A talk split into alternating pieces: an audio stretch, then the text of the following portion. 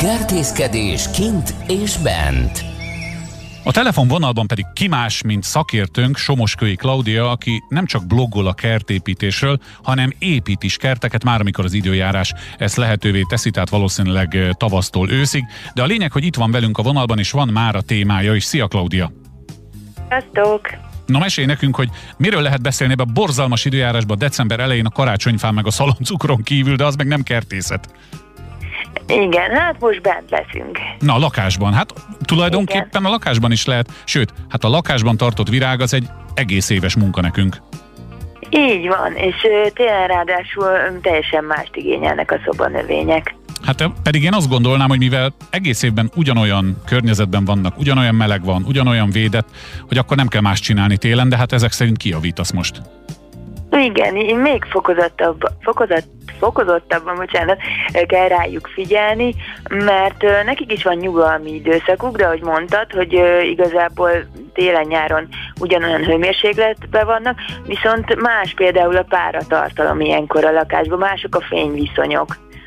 Tényleg egyébként most, hogy így mondod, logikusnak tűnik, hogy attól, hogy egy növény a lakásban van, még neki van egy mondjuk így az evolúció által beépített biológiai órája tulajdonképpen, amit lehet, hogy megzavarunk a benti léttel, de ettől valóban ketyeg neki, és akkor meséljek két részletet, hogy akkor mire, hogyan kell ügyelni. Mm. Ilyenkor kevesebb a, a fény, kevesebb fény jut be a lakásba. A fényigényesebb növények, mm, a legtöbb egyébként az, ilyenkor érdemes közelebb helyezni az ablakhoz. Mm, nagyon fontos, hogy párásítsunk, mert hogy ilyenkor a fűtött lakásban nagyon száraz a levegő.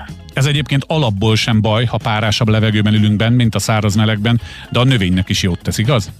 Igen, igen, így van. Ezt végezhetjük úgy, hogy permetezzük a leveleit, mondjuk néhány naponta, vagy pedig mm, vannak olyan növények, amik mondjuk most virágoznak, ezeknek nem jó, hogyha a virágait lepermetezzük, ilyen például a karácsonyi kaktusz, ezeknek pedig mm, tegyünk egy tálkát a, a cserepe alá, és tegyünk bele kavicsot vagy agyagolyót, és töltsük meg vízzel. És ahogy párolog a kavics vagy az agyagolyó felületéről a víz, akkor így párásítjuk a növény környezetét.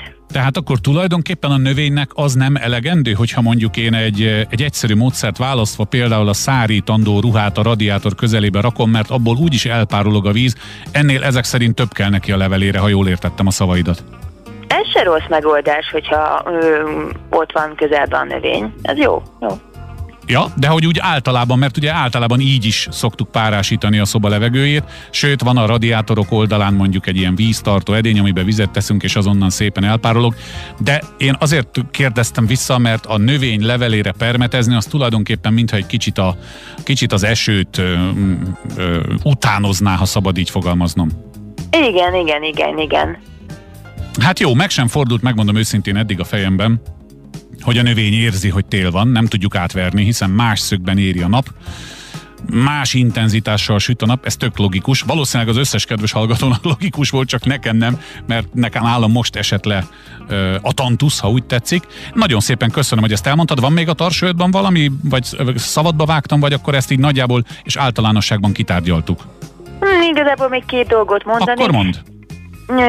A tápoldatozást az ritkítsuk most, elég három-négy hetente, Um, illetve ilyenkor fokozatabb, fokozatabb, na ez az oszlop, na. megint nem tudok jól bocsánat, szóval ilyenkor jobban figyeljünk a, mm, a, a kártevőkre.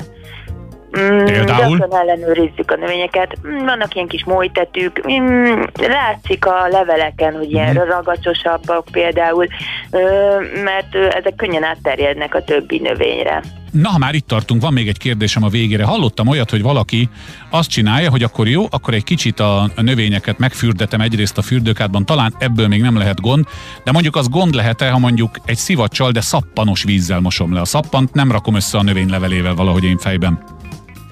Nem, ez, ez jó megoldás. Jó megoldás? Én ezt szok, igen, ezt szoktam alkalmazni, igen, igen, Jó, igen. tehát akkor nem árt a növénynek, hogyha nem sima vízzel mosom le, hanem mondjuk egy lágy szappanos vízzel. Nem, sőt ajánlani is szoktam. Hát akkor fürdessük a növényeinket fényben, rakjuk közelebb őket az asztalhoz, és ha bírják, akkor akár a fürdőkádban is néha meg lehet őket fürdetni. A másodikat is elmondtad, ugye?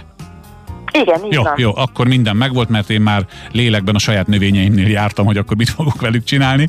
Eh, Köszönöm szépen Somoskői Klaudiának,